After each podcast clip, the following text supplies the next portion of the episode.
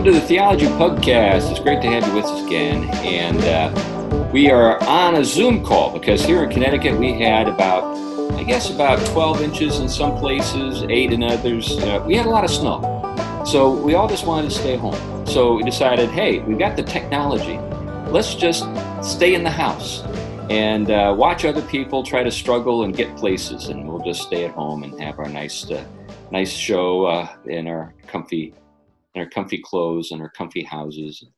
We'll be comfortable. Anyway. Except for Tom, who decided to be in a stable. Yes, that's right. I somehow ended up here. Yeah. Well, for those who are listening and can't see the recording, Tom has some art behind him. He's got an icon, I believe, of the Nativity. And it's just, you don't have an artist or anything that you can tell us about, do you, Tom? I don't have it on memory. I have it along with the photo that I saved, but maybe I could tag that on to the show for people to kind of to catch it. But yeah, it's the adoration of the shepherds. Gotcha. So they're coming to share with the Holy Family, if you will, the message that they received. And so, well, it's timely. I'm actually preaching on Sunday on that text from Luke chapter 2, so it works. Nice. It works. Hey, anyway, yes. We never want to assume anything. This may be the first time you've tuned into the podcast, and so we ought to introduce ourselves. I'm C.R. Wiley. I'm a pastor, and I've taught philosophy to undergraduates in the Boston area. I was on faculty with a school there years ago, and I've been a real estate investor and a home contractor, and I've written some books and stuff. Anyway, enough about me. How about you, Glenn? I'm Glenn Sunshine. I'm a professor of history at Central Connecticut State University. I'm senior fellow at the Colson Center for Christian Worldview. All right. And you have a book that has been out a little while, Slaying Leviathan, and it's still selling pretty crisply, I noticed, and so congratulations for that. And everybody who listens to the podcast must buy one today. And then a second one to give to a friend. Yes, they make great stocking stuffers. All right, great. And now Tom. Tom Price, a systematic theologian and Christian ethicist, teaching both at Gordon-Conwell Theological Seminary and other places. All right.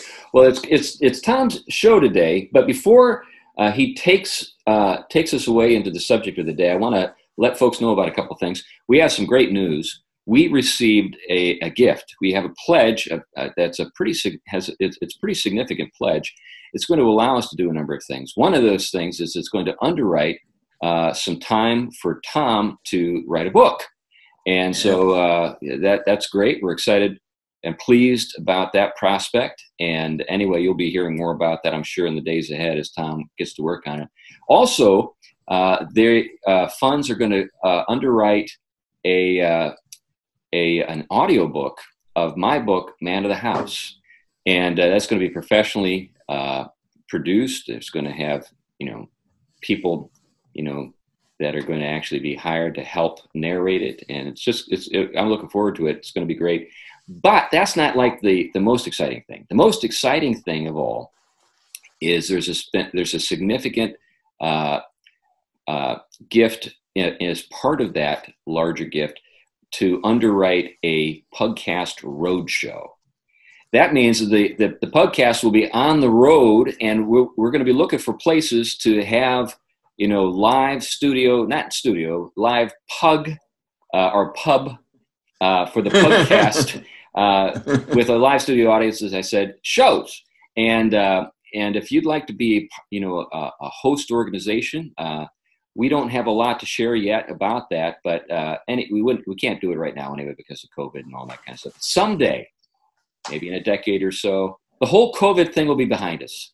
And then we will go on the road, and we're going to finish it off. This is what our hope. This is our dream. We're going to finish it off. We're going to have our last podcast at the Eagle and Child in the UK in Oxford, and Tom will be the master of ceremonies because it'll be like his old stomping grounds, and he'll be able to tell us all about it. Anyway, it's exciting, and we wanted you to know about that, and we're just going to blab and blab and blab about that for like ever until it actually happens. But you're the first to know. This is the first show that we've been able to say that and not to make that announcement about it. Anyway, so that's enough for me. Tom, it's your day. What are we talking about? Okay, well, it is timely, as I've been trying to do with certain things, and it's an extension of things we've been talking about recently. But if we were just to put one big term out there, the term joy, something that we all... I'll drink to that. Yeah, I'll drink to that. And interestingly, one of the places in the Old Testament where we see the term joy show up is connected with having good wine. So I'm sure it could be extended to having good beer. I'd prefer it to be extended to doing that. But there's more to it than that. So I'm going to talk a little bit about, in relationship first and foremost to the Christmas, the story or the announcement of certain aspects of the Christmas story in Luke. But then I'm going to talk a little bit about the world into which that idea of Christ coming and joy, something about the atmosphere that was going on and what that meant. And then I'll kind of pick at it around the atmosphere we live in today. Something we would oftentimes think of as very joyless, and there being a lot of ideas that are tending to push their way through our worlds that have anything but joy in them, and not losing sight of one of the riches of our faith that has been given to us in the most... tangible form and spiritual form in Christ. But I want to connect it also to what we were doing when we were talking a little while ago about the festive and festivity and feasting. So I want to keep Christmas and the celebrating of it at the heart of this. And then one last thing I want to do is not lose sight of significant people who have reflected on this and kind of brought it back into kind of the theological disciplines. And of course, C.S. Lewis would be one of these with his talk, Surprised by Joy, and his letters to Malcolm, of course. And so I'm going to try to weave all that into something coherent. All right. Well, that'll be a joy. It'll be a joy if you can do that. And we will do our best to derail you. Right. Well, I always, and one of the other aspects I do want to get to is friendship. The joy of it that I think we participate in regularly is at the heart of the Christian understanding of joy. And that's something that Thomas Aquinas really brings out. So I'm going to get there. That's a great thing to reflect on just briefly. I think one of the things that appeals to people about our show is we don't have... We've not bought into the philosophy that you got to have a lot of argumentation in the bad sense to drive the conversation. There's this idea that for a show to be, something that captures someone's attention, there's got to be conflict, in the dialogue, in the show. Whereas I think our show, we have different perspectives and we have different disciplines that we reflect on subjects from, but our friendship, I think, is what it, kind of makes the show attractive to lots of folks. Yes. Yeah. And I think that let's keep that, because that's where I want to, at least, maybe if we don't end up, at least be part of the way, because that's very central to what, like Aquinas reflected on when he's talking about the joy we've been given in Christ, is that's at the heart of the Christian understanding of the joy and peace is friendship with God, which in its most concrete, creaturely form is Christian friendship, and friendship not in the kind of, we just have a set of common interests, but just like you said, you can have a whole wide variety of interests that don't always overlap, but that center in the joy that is Christ allows for these things to enhance that joy and share it, spread it, but also brings about something like you just said, where you can have substance and content without conflict, and it needn't move to that disharmony. Right. So maybe the best place to begin is with just what you'll be preaching on this Sunday is a couple excerpts from Luke. And for those who have been prepping for the season, you've probably heard it enough, but I just want to highlight a couple of points. I'm reading out of Luke's Gospel, picking up with verse 8. In the same region, there were some shepherds, these right here, right. staying out in fields and keeping watch over flock by night. And we don't need to lose the sense of night. I think it was a regular night on the one hand, but there is also a dark night going on there. Right. And an angel of the Lord suddenly stood before them, and the glory of the Lord shone around them, and they were terribly frightened. But the angel said to them, "Do not be afraid, for behold, I bring you good news of great joy, which will be for all the people. For today in the city of David there has been born for you a Savior who is Christ the Lord. This will be a sign to you. There you will find a baby wrapped in clothes and lying in a manger." Now, I mean, if you think, first of all, in the world into which this is going with, and Chris is doing a sermon on it, so he could probably help unpack that.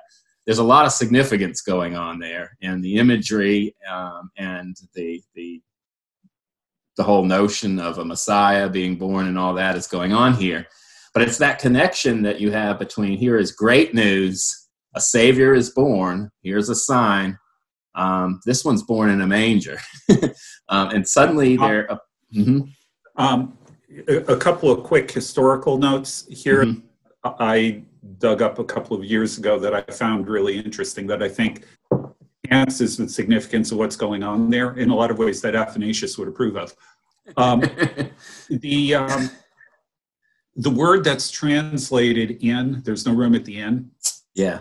It doesn't really mean in. It can mean in, but it's not the word that's used in the New Testament for in. Instead, it's the word that's used for the upper room. Oh, interesting.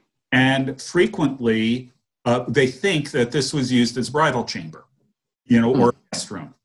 So the idea would be that Joseph and Mary came and the upper room was occupied. Now, one would think that a 9-month pregnant woman would bump whoever was up there in terms of needing the space. But that didn't happen. I think it's because Mary's pregnancy was something of a scandal. Yeah, that's a good supposition. It's I think a reasonable one. But it gets more interesting. The shepherds were typically from the tribe of Levi around Bethlehem, because Bethlehem's only 5 miles from Jerusalem, and the lambs that were raised there were raised for sacrifice. And so what would happen is when a ewe was going to give birth, they took them to a cave which was kept ceremonially clean, ritually clean, and the lambs were born there. And when they were born, they were inspected, and if they were without blemish, they were wrapped in swaddling cloth, to prevent them from injuring themselves as they were starting to walk and those kinds of things. I think that when it talks about Mary and Joseph, now the people who point out the upper room thing frequently will say, well, they were just downstairs with the family. I don't think so. I think that they left and they went to the one shelter that they could find that was clean, which was these birthing caves. And so when Jesus was born, he was swaddled either in the cloth that was used to wrap the lambs, or Jews in this day, when they traveled, would wrap bandages basically around their waist as they traveled, because the law said that when you died, you had to be buried promptly. And they used this as a burial shroud in case they died accidentally on a trip, which would mean that the other possibility beside the cloth used to swaddle the lambs is Joseph's shroud. Oh, wow. And then when the now think about that context, that when the angel says, "This is going to be the sign for you. You're going to find the baby wrapped in swaddling clothes and lying in a manger." Where are those shepherds going to think about swaddling clothes and mangers? In the birthing cave. That's how they knew where to go. Yeah. And there's something I think rich that is pulled out in that too. The theological dimensions of it are just huge, and yet we completely ignore it because we like the narrative. Well, yeah. That's right. Mm-hmm. And I think what you see, and this is another part I'm kind of moving toward, is that this joy and this peace is unable to be removed from suffering and sacrifice. In other words, it's not an escapist type of joy. And even at where Christ, who can be fully mindful of what's ahead of him, can be at a wedding feast celebrating, right?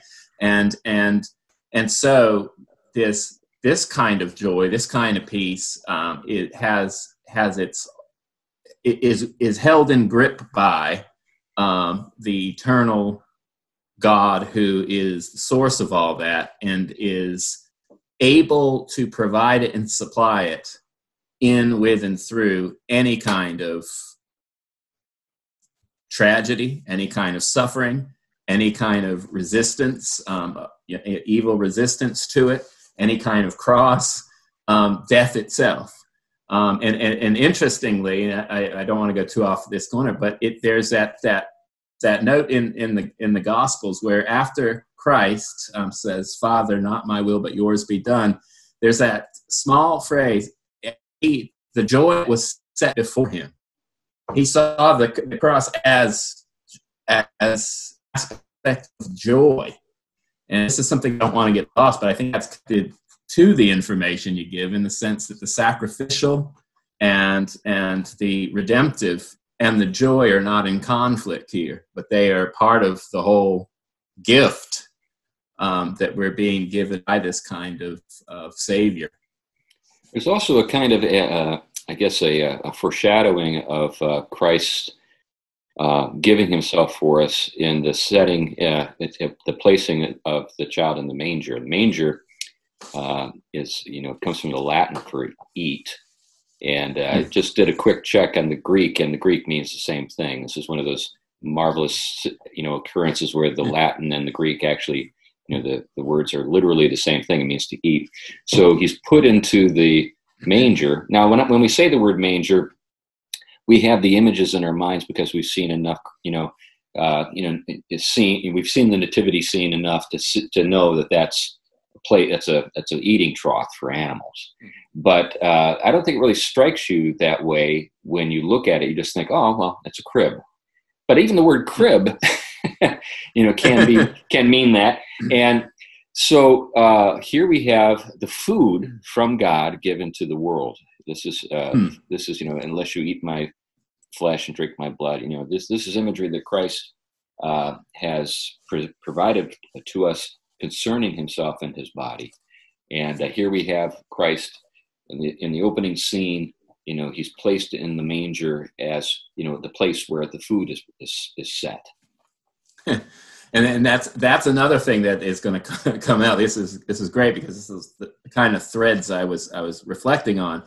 Is another notion that we have going on, oftentimes conflicts with the interpretation of Christianity that the modern world and the postmodern world is given, because they always put the emphasis on Christians basically being the worst kind of Platonists, those that or Gnostics that are world-denying, moving away from the vitality of life and the senses. And here you have the exact opposite.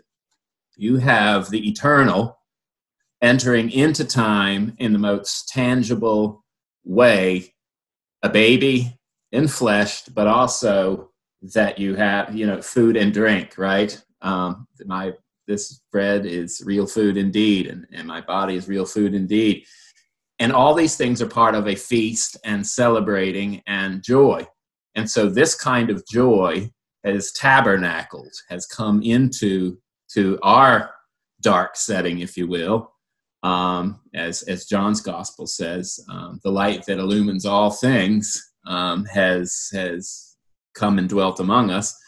And the interesting thing is, in that world in which the one group probably who would have caught the meaning of this in the joy of this right away, or should have, would have been the ones for whom the covenant people of Israel, and yet they do not receive him. But to those that do, he gives the joy of becoming children of God. But what you have going on there is this way in which this reversal of expectation.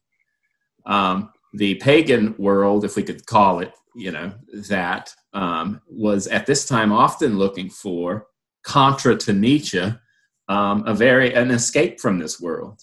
They weren't the happy group indulged in joy in this worldliness. They were looking to get out of it. And here you have a savior and joy coming right into it, being able to carry with it all of that eternal joy, but bring it right down into a sacred family. And so you have a reversal, and I think this is something you see C.S. Lewis kind of picks up with his a little clip from his letters to Malcolm, where he's kind of talking about, oftentimes we think of sort of that the life of heaven, really couldn't bear any analogy to play or dance in respect to, the frivolous, right?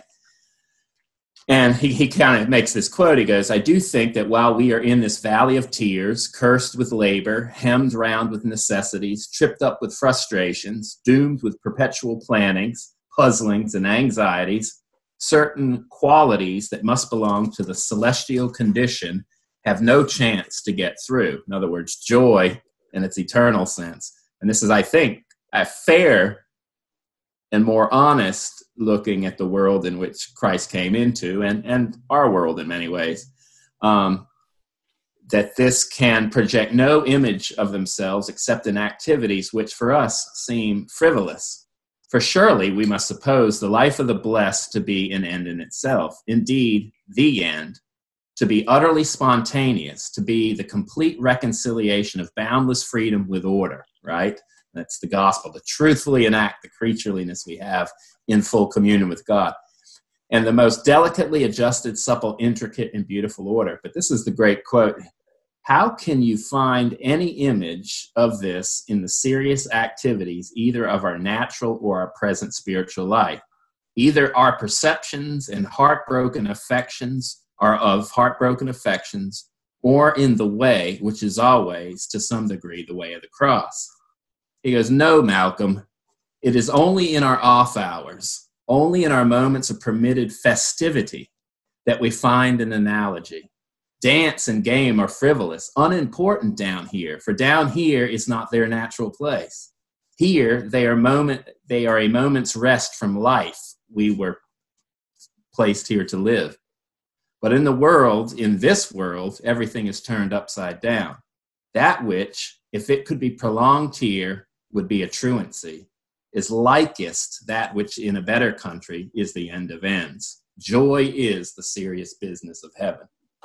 And so I think what he's onto is all the stuff that seems frivolous and, bah humbug, is actually, the reason it is because it really, its place isn't here. Its place is the eternal. And yet it's the eternal that brings it here right into tangibility in its fullest form in Christ, that really manifests part of all things and what we were paid for.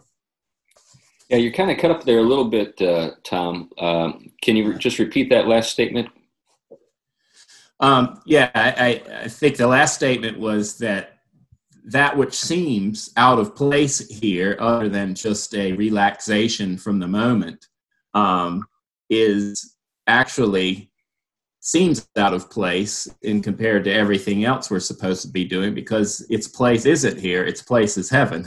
Right. And right. So that the festivity in the Sabbath, as we've talked about before, and the reception of the gift of life and its orientation to eternal life, is our participating in a very small taste, a sign, an analogy of what we're made for, the joy, which is heaven's business.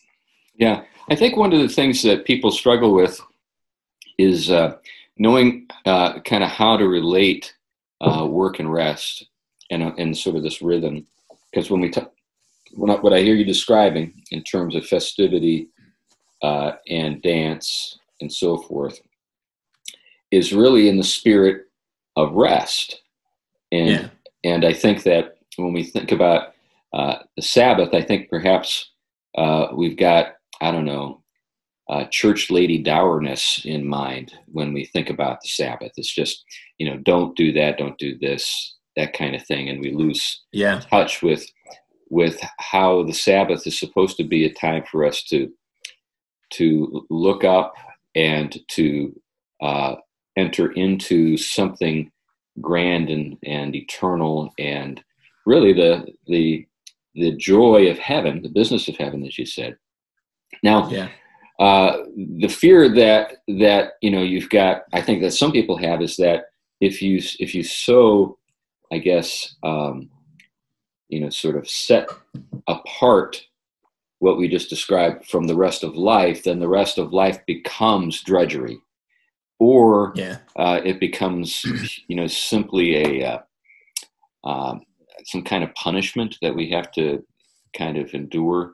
And I think one of the things that the reformers hoped for was a sense of how, you know, I think that they wanted to see the mundane, which means, you know, things that relate to this world, caught up into heaven. There was a kind of, or heaven coming down in a sense.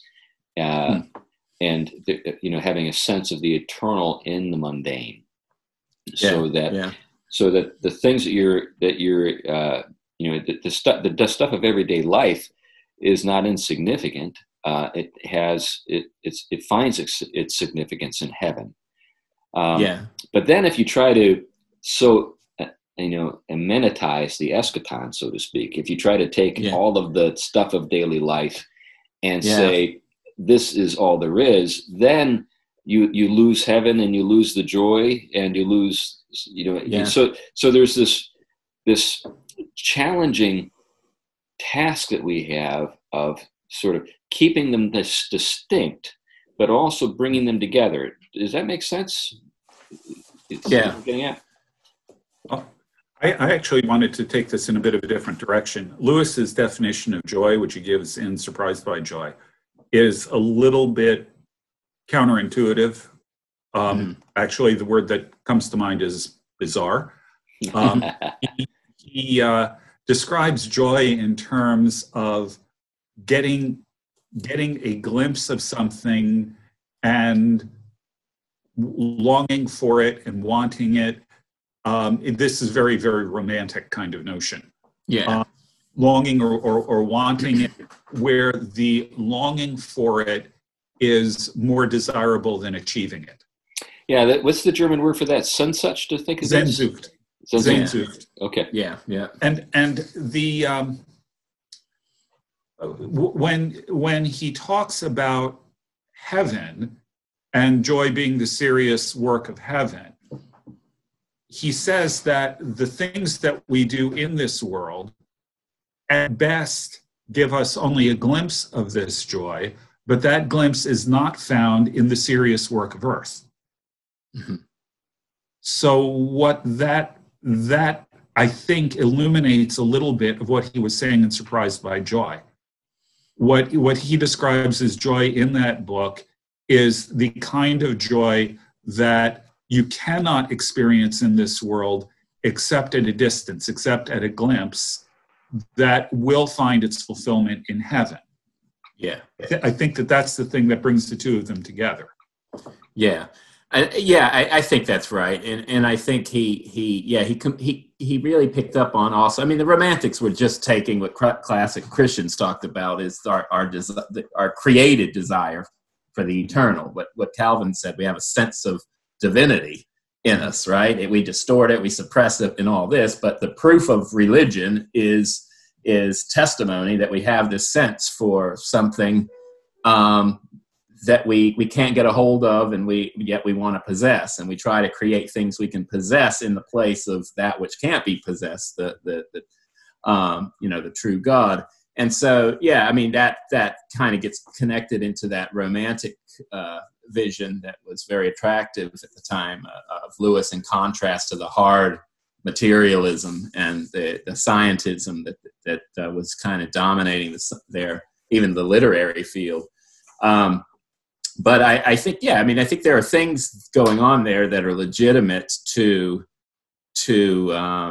the sense that what we have is an announcement, good news, the Savior has come, and there is a sharing in this, and yet it isn't the fullest sense of sharing. It is something that, I mean, Christ has ascended and sits at the right hand of the Father. So in the Spirit, we participate in that, but it's not the kind of participation we'll have as in glorification.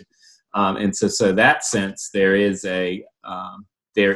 an incompleteness to it, even though there is a fullness there in which we are truly encountering joy itself, even though we're not possessing it. And it is more evocative of our loves, I think. It is part of sanctification in that, because we are, because joy itself calls us into a deeper desire for it. As we pursue it in the Spirit, we are actually liberated in ways to desire it above all things. And then our loves get kind of positioned the right way from that, because what happens then is we are, as Lewis said, we're not seeking the container of that love as if it's the love itself. We're not seeking that little box his brother made with the garden in it and thinking that is joy itself, but recognizing that too is a real place at which that joy has come to me. When we think about that experience that he's referring to with the garden, the box garden, and the characters that he and his brother, wrote about and dreamed about and imagined. What he describes as joy, as you know, Glenn, is something that I could relate to. I don't know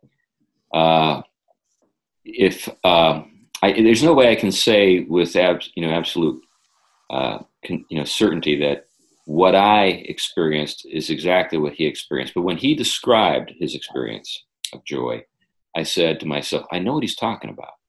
I can remember episodes in my life, things in my life. It wasn't the box garden. It was maybe looking at a tree on a beautiful spring day in Western Pennsylvania. But there was a sense that I had of longing, but the longing itself was sweeter than the satisfactions of the world, if you know what I'm getting at.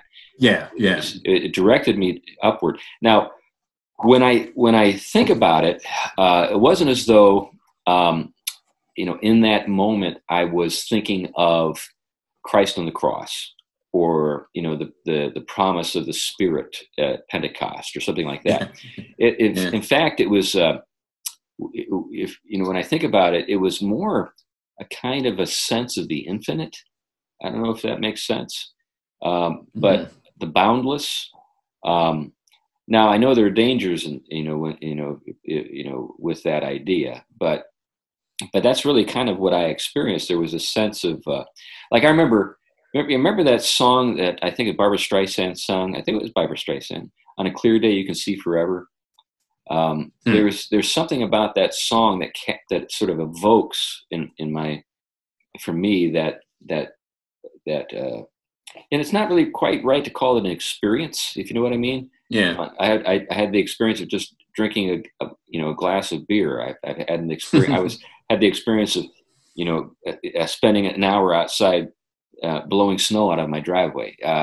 Experience in that sense is it's in a whole different category from what I'm talking about here. And it seems to me that unless you had that, unless you have seen what Lewis describes in some place, in some way, I don't know if you can understand anything else that Lewis says.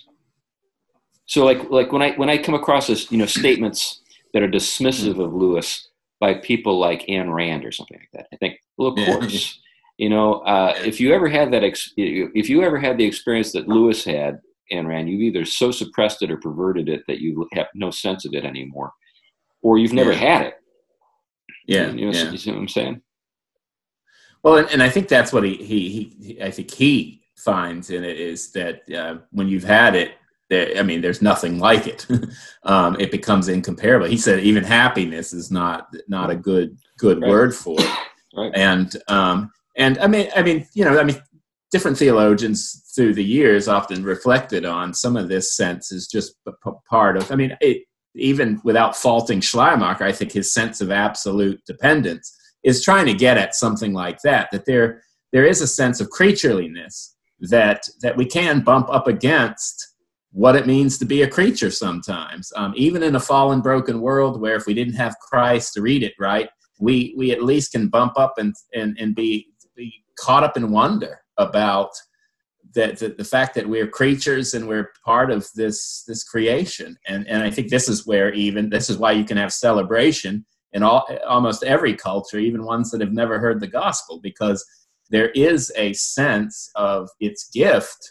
Even if it's not related to the right way and it's been distorted, that plays into that. And I think that this is one of those things. So you can have the general creaturely encounter with the creation and its relation to the Creator, and get a certain glimpse of joy. And then what we have here is, I think, you know, it is something going on that where we have a message, an announcement. This is great news, everyone. Probably the most profound news, actually the most profound news that will ever be uttered, ever.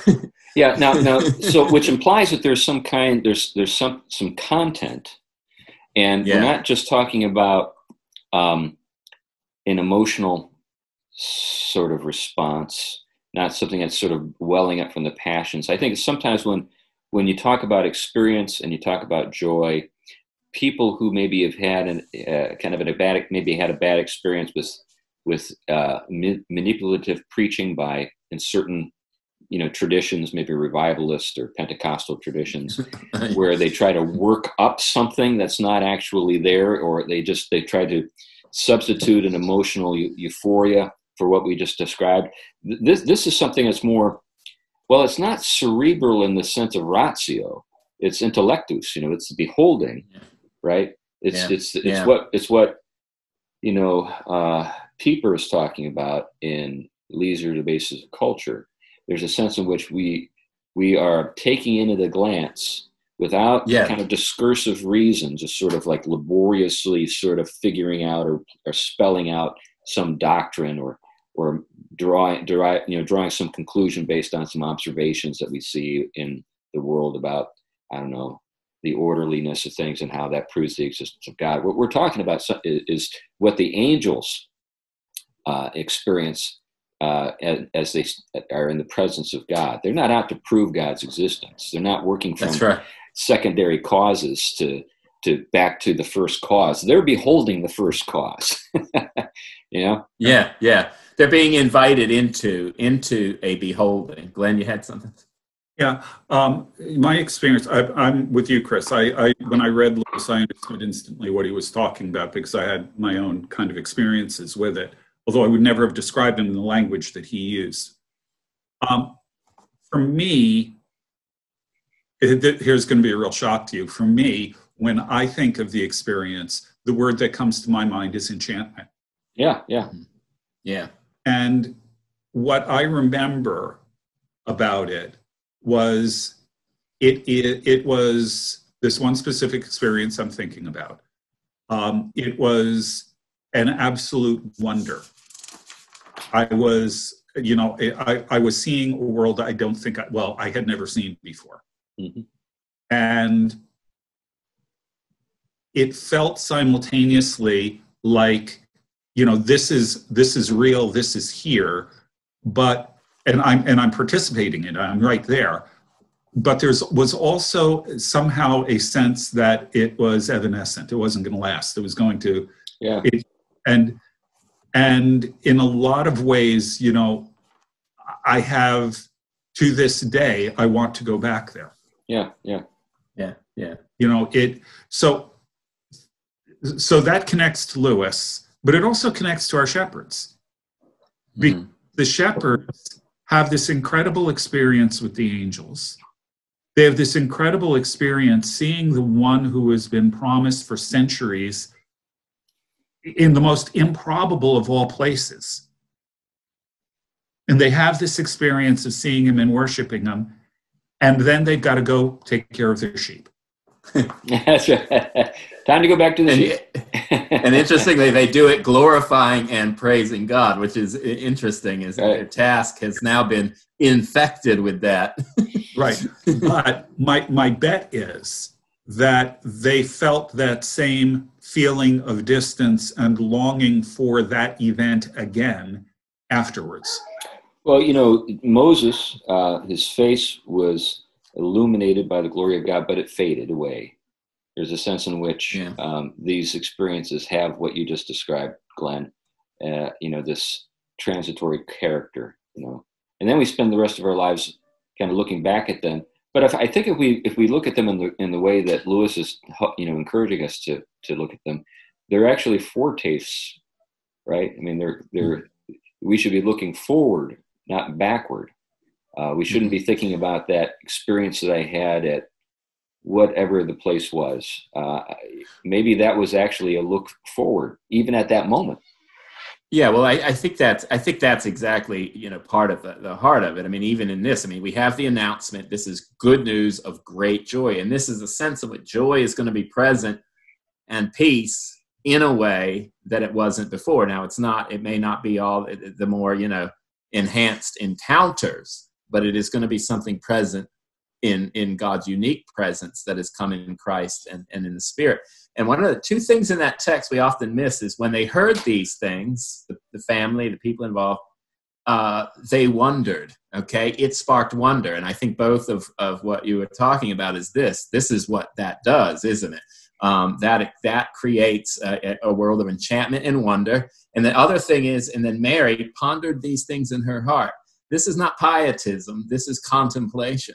Right. This is where I think you start to see what this beautiful mystery of joy brings us. It is we are to be brought into the wonder of knowing God in this way in which He's come right into our midst, become one with us in His humanity, and has redeemed it and brought us into the deepest union with God. And that's exactly the direction it goes, is that this joy finds its completion in communion with God.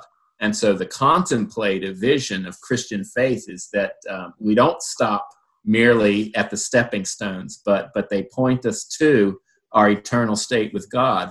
And again, this is not a leaving of the earth, earthly. It's actually the way in which the earthly is an analogy of and a festivity of our relation to God eternally.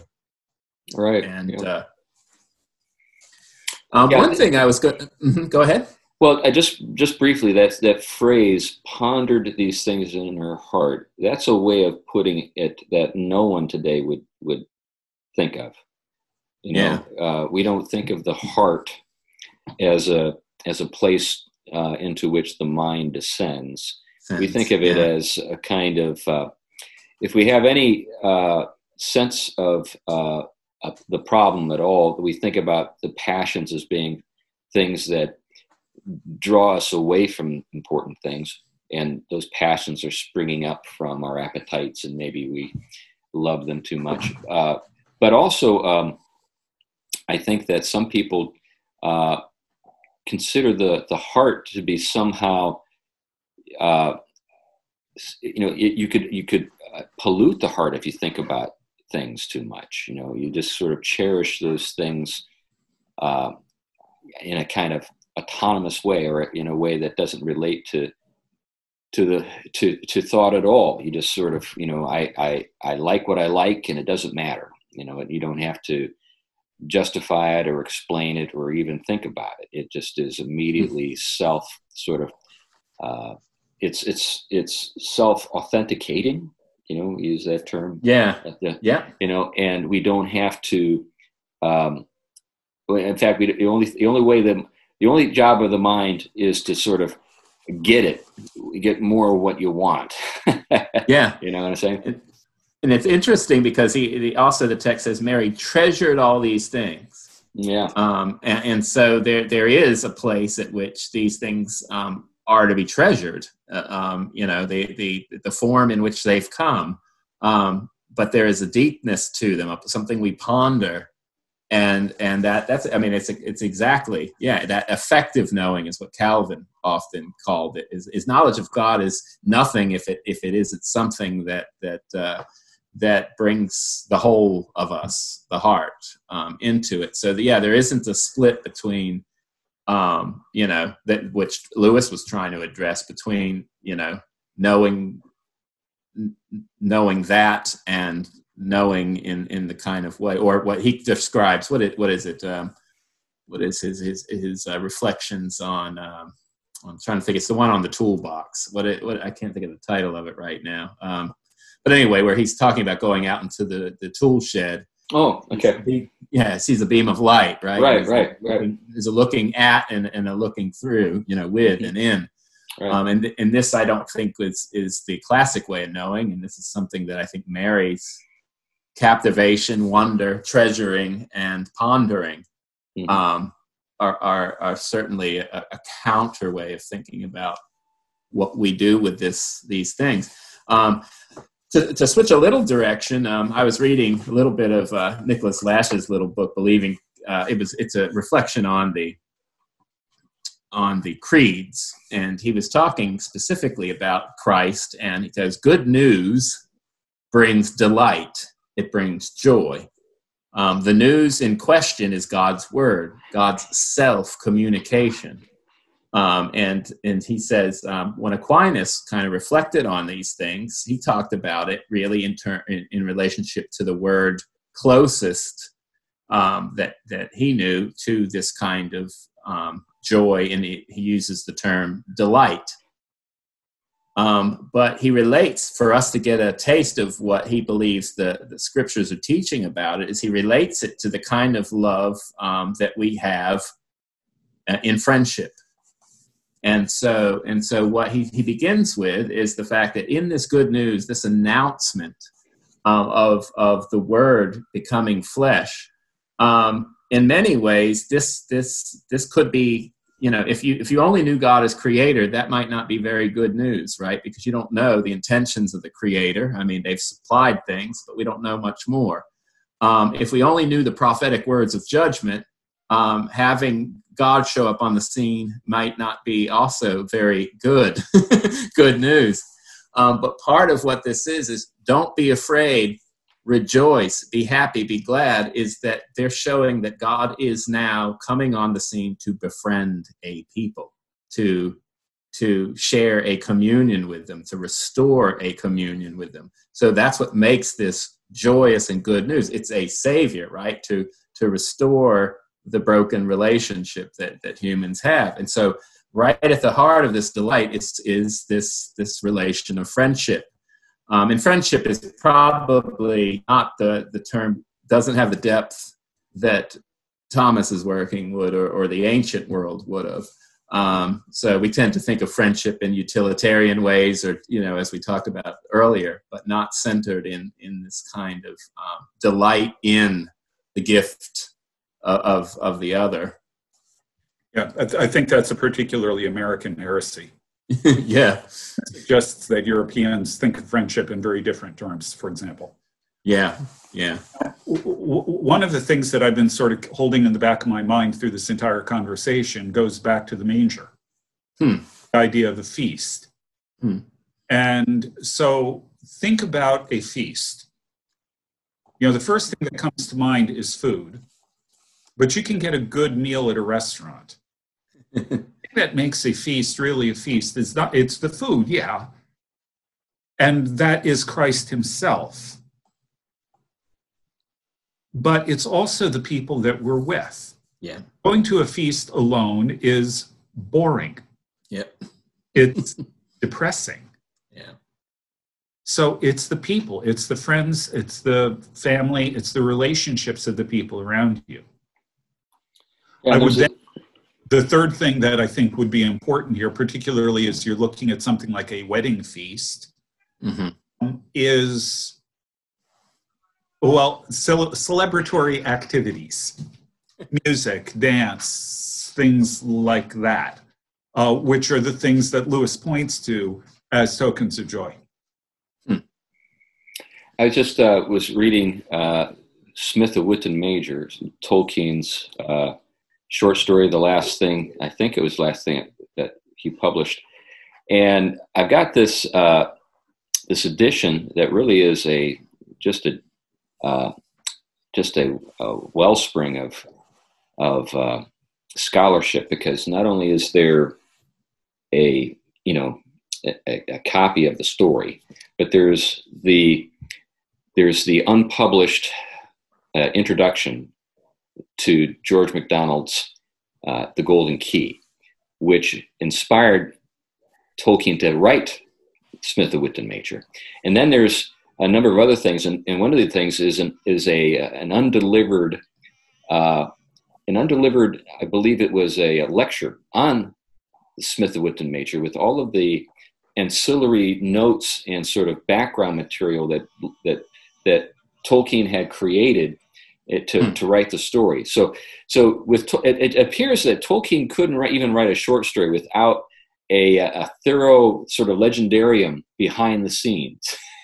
So if you've read the story, you know that the story is about a boy who goes to a feast, and the feast is the Feast of the Good Children, and there are little trinkets in the cake that the master cook has baked, and one of those trinkets is a Fae Star, and there's a boy who consumes the Fae Star, and the Fae Star is hiding in his body, and then at a later time, he spits it up, and then without even thinking, he slaps his forehead, and the star is embedded onto his forehead. But it's something that you can't really see unless you have insight, unless you have an ability to see something from fairy.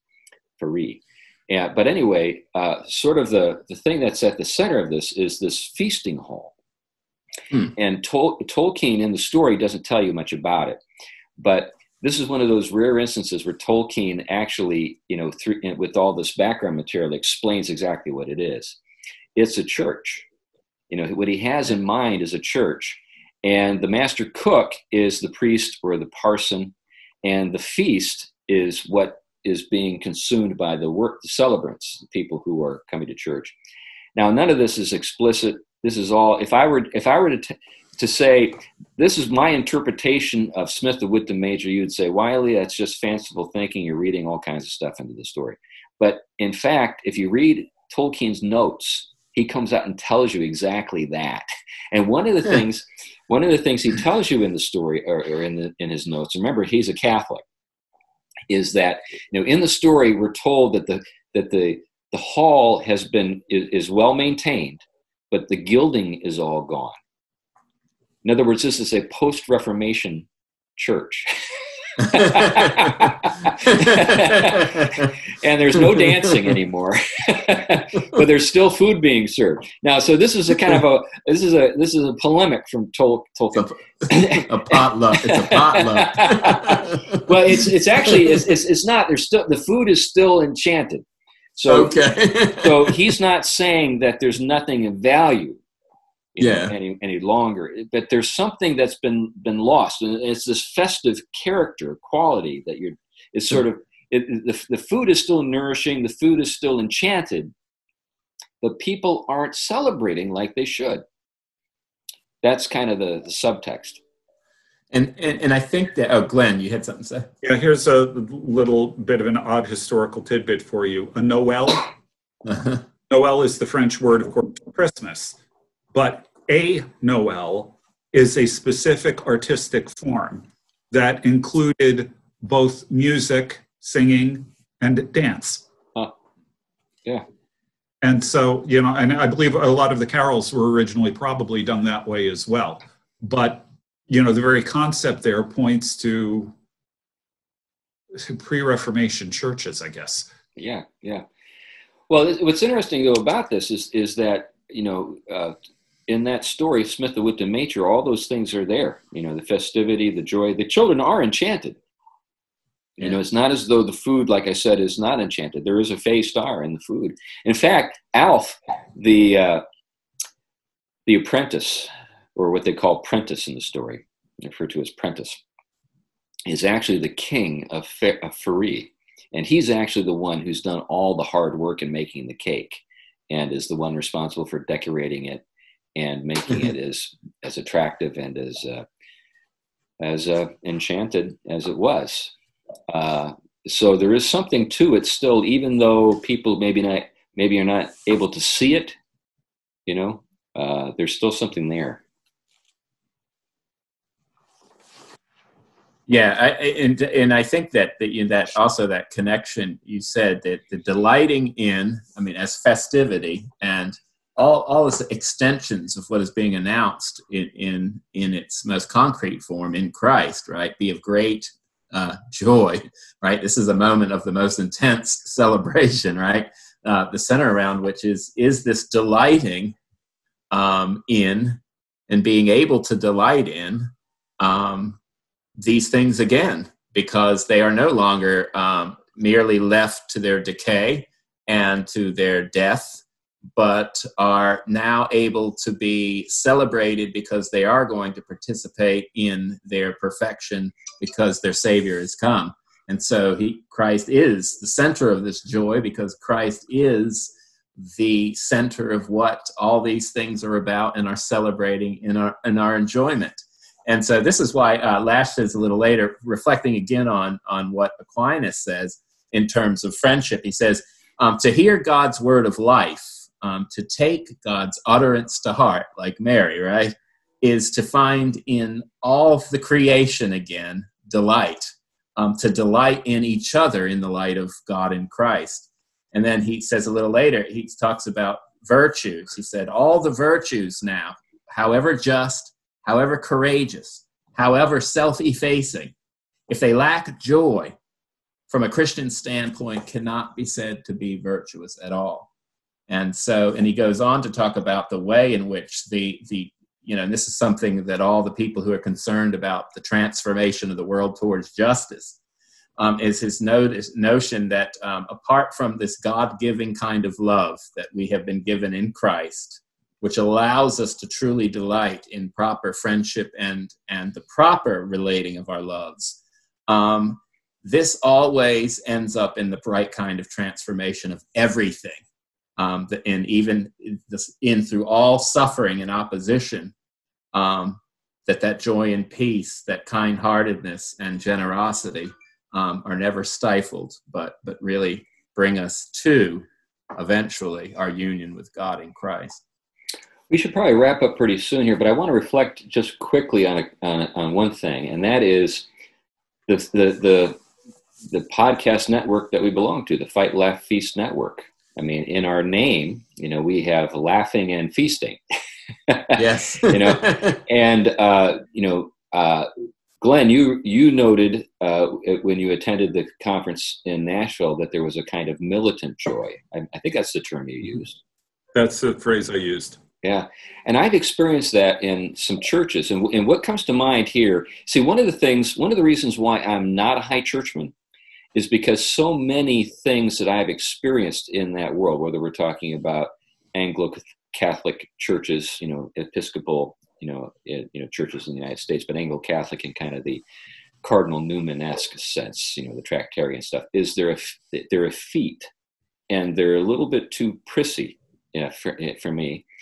What I delight in is something closer to the Hall of Bjorn, you know, in The Hobbit, you know, where you've got, you know, we just went out and we slayed a bunch of orcs, and we're going to have a great time regaling one another with our tales of bravado.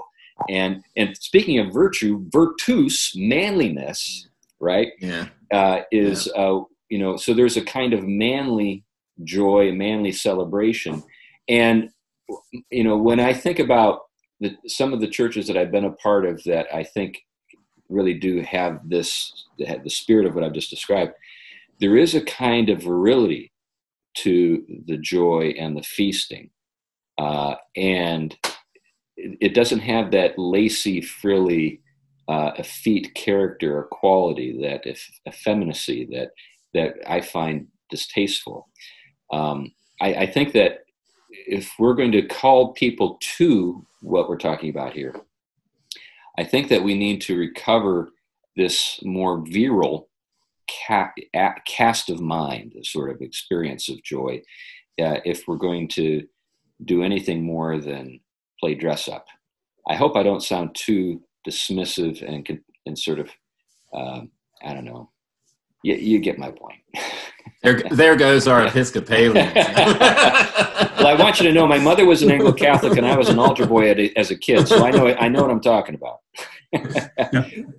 You know, the interesting thing about that, if you compare that to what I saw at the FLF conference, what you have there is a bunch of people who know what they believe, who are absolutely firm in their convictions, who will stand up for them in front of anybody, and who are just full of joy and kind of delight, not just because of their relationship with Christ, that's fundamental, but also they just enjoy standing up and, you know, not having to apologize, not having to worry about offending people, just simply standing up for the truth and living it. And they just find, it seems to me, a huge degree of freedom in that. And in that freedom, you find that kind of joy. Yeah, that's what I'm talking about. Yep. And it is something that I think you see properly, you know, related to probably the core text in Scripture, Romans 8:38-39, is that when you know in Christ that neither death nor life nor angels nor principalities, nothing can separate you from the love and joy of this God. It's what David Bentley Hart in his better days said, that although the pagan world may have glimpsed it here and there, there's one thing that only comes with Christ, and that's this deep and imperturbable joy. And I think that really is what is worth running out into the fields and glorifying God about. That's a great place to call us to a close here. I think that's appropriate, and this will be published. This will post on the Monday before Christmas. So we wish you all in podcast land a Merry Christmas, and we're very glad that we can be with you in this way, even though we're not physically present with you. We're glad that you've invited us into your headphones or into your home or into your car or wherever you listen to this, and we are very grateful for that, and it fills us with a kind of joy. Anyway, well, thanks again, folks, and Merry Christmas. Merry Christmas. Merry Christmas. All right, bye-bye. Ho, ho, ho.